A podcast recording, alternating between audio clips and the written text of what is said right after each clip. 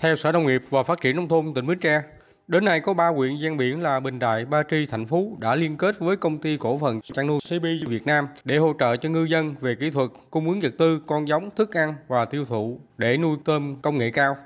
Qua đó tổng diện tích của mô hình này hơn 2.000 hecta, năng suất bình quân từ 60 đến 70 tấn trên 1 hecta, sản lượng đạt 40.000 tấn. Tuy mới nuôi tôm công nghệ cao 2 năm, nhưng hiệu quả mô hình này đạt rất cao, gần 90% ao nuôi có lãi và diện tích ao nuôi ngày càng tăng lên.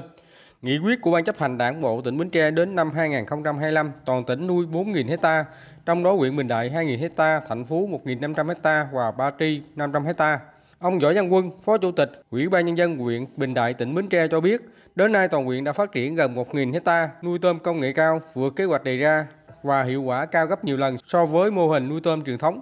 Tuy nhiên, vốn đầu tư cho mô hình nuôi tôm công nghệ cao khá lớn, hơn 800 triệu đồng trên một hecta. Do đó để nhân rộng mô hình này, ngoài vấn đề chuyển giao kỹ thuật, người dân cần được sự quan tâm, hỗ trợ về nguồn vốn vay ưu đãi từ ngân hàng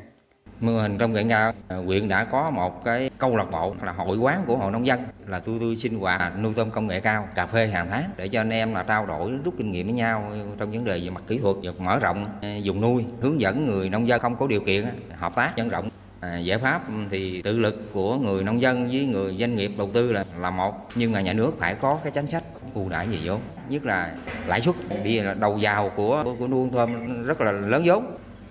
có người ta có vốn nhưng không đủ, cũng cần phải có cái tiếp cận cái nguồn vốn vay có chính sách thì ngân hàng thương mại mới có áp dụng được.